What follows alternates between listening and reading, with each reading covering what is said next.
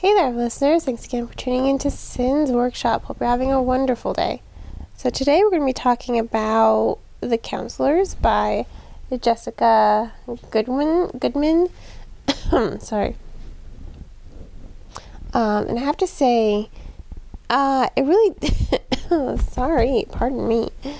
I really did enjoy this novel. I kind of blew through it. So the story follows Goldie.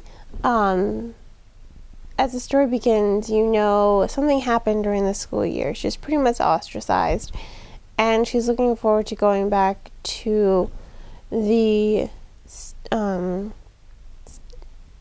stayover camp, the summer camp that pretty much funds her town, and she gets to go pretty much for free because her parents work there, and now she's a counselor there.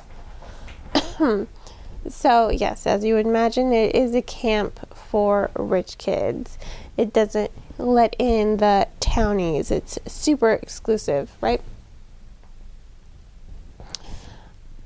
And now it's the place that she's always felt safest for Goldie, her home away from home, where no one knows what happened during the school year. And you're left wondering, well, what the heck happened, right? Is this going to be important to the story? When her boyfriend, or ex-boyfriend, is found dead in the camp's lake, which is considered private property, you are once again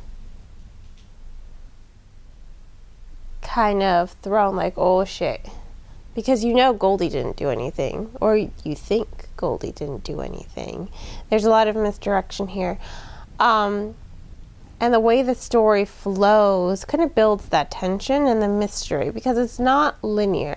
Goldie is remembering her past. She's remembering two aspects of her past. She's remembering her relationship with Ava and Imogen.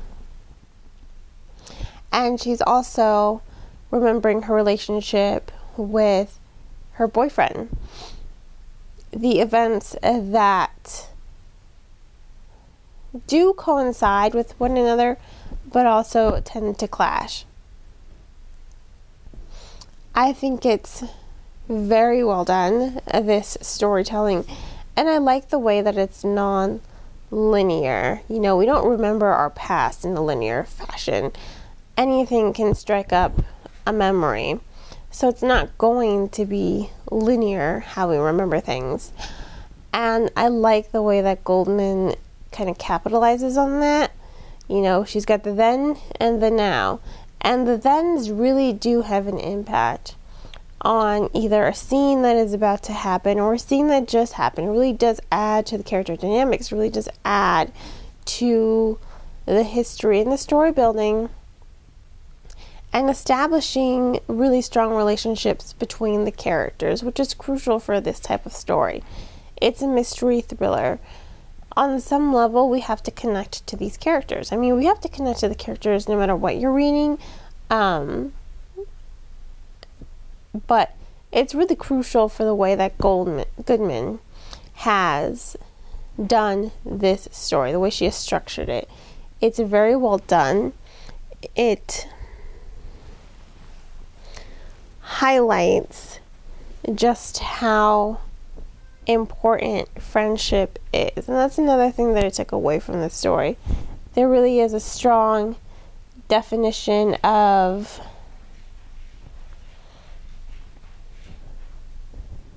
a female friendship. You've got three friends, Imogen, Ava, and Goldie. And what works really well with the story is the fact that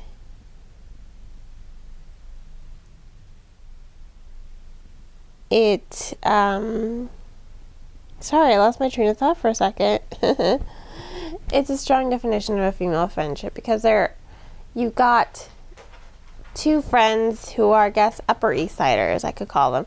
And then you have Goldie, who by definition would be considered a townie, but everyone's like, no, you're not like them. And she's just like, well, what makes me so different? She does note that her two friends, she does note that Ava and Imogen are not always self-aware. They are privileged. They are of the privileged class. But what I think is really great is how they do not mistreat Goldie at all.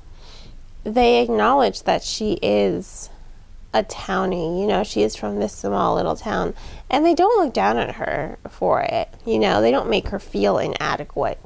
They're just, they never once think, oh, well, we're rich, so we're better than you, not with regards to her. They do offer her that respect. And I think it's the fact that their lives aren't as perfect as people think that also allows them to really look at the town not so much as just like this little town that wouldn't survive if it weren't for the camp, but it's just, there's a lot of goodness in these characters, and the way that they stand together really defines the novel. They have their secrets, sure, and they keep their secrets from one another, mainly because they're kind of ashamed, you know? They don't want their friends to think differently of them. And I think that that's what's really empowering is when all three characters really do come and admit everything to themselves, all the secrets that they've been keeping. It's so wonderful to see three female characters bonded together even stronger, and they just hug it out and cry, and they get mad at each other for, you know, keeping the secret in the first place, but they understand, you know, each of them didn't want the other two to think badly of them or poorly of them or judge them. And I think that that notes something in society that women, and I guess this is just the way society has, you know, just grown, unfortunately, but women tend to shame other women instead of standing by them. You don't always have to agree with someone. In these characters, you know, they don't always agree with one another or with their decisions, but they don't shame one of the characters for it. They're just like, okay, this happened, what do you need from me? They're like, come here, let's hug it out. They're there for them in their moment of need. They don't shame them. And I think that that's very empowering to see these three female characters, two rich, one, you know, middle class, bonded and not think lesser of each other. You know, there is this definite class difference that Goodman does highlight in the story. You know, the camp is full of rich kids, and then you've got the small little town where no one, you know, you just kind of get stuck there, so it's very hard to actually get out. And you have this little town undermined by all the rich people, so there definitely is a discussion of class separation in the novel, which I did like that. It does add to the mystery because you know that there's something going on here, and you know everything is interconnected. Goldie and her friends, their relationship is interconnected. You've got the camp and the town interconnected. Goldie and her boyfriend and the camp interconnected. Everything is interconnected. It's a giant weave, a giant web, and you're just trying to figure out, okay, how is it all interconnected? What is bringing them all together? You don't find out until the end, which I think is great. Yeah, everything is interconnected, but nothing is given away until the very end. You don't see how everything is interconnected until the very end, and that's good. It works. It's not jarring. The way Goodman structured it, the way she's just kind of layering things in through Goldie's memory, it makes the story worth reading because it is interconnected. It is mysterious. especially once Goldie's boyfriend ends up dead in the lake. You know, you're just like, what the heck?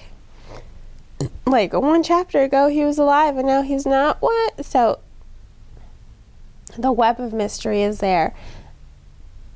And it's unpredictable. Like, the ending, didn't even see it coming. Those characters were not even number one. We're in the top 5 of my suspect list. That's another thing Goodman does. She's really good at misdirection. She's really good at planting a bunch of red herrings, and you're just like, it's obviously a red herring, but you can't have that nagging feeling in the back of your head, like, but maybe that's on purpose. Maybe that's an obvious red herring, so it is that person. Or maybe it's that person. Or maybe it's that person. She keeps you guessing who the murderer is. And that's what's really good for the story. I personally enjoyed it. I kind of just flew through it. Once I hit that halfway mark, I'm like, okay, I need to see who did it. I need to know who done it. So once I went past that halfway mark, I just couldn't put it down, and I was just like, I need to know, and I blew through it that last half. I took my time with the first half because I was also reading like 2 different books at the same time. But once I hit the halfway mark, I'm like, I need to know. I was like itching to just finish it so I could figure out who done it. That's the thing with mysteries, you know. Once you get to that point, you're just like, oh, I can't put it down, I need to know. And that's what makes a good mystery. So I have to give The Counselors 4 to 5 stars.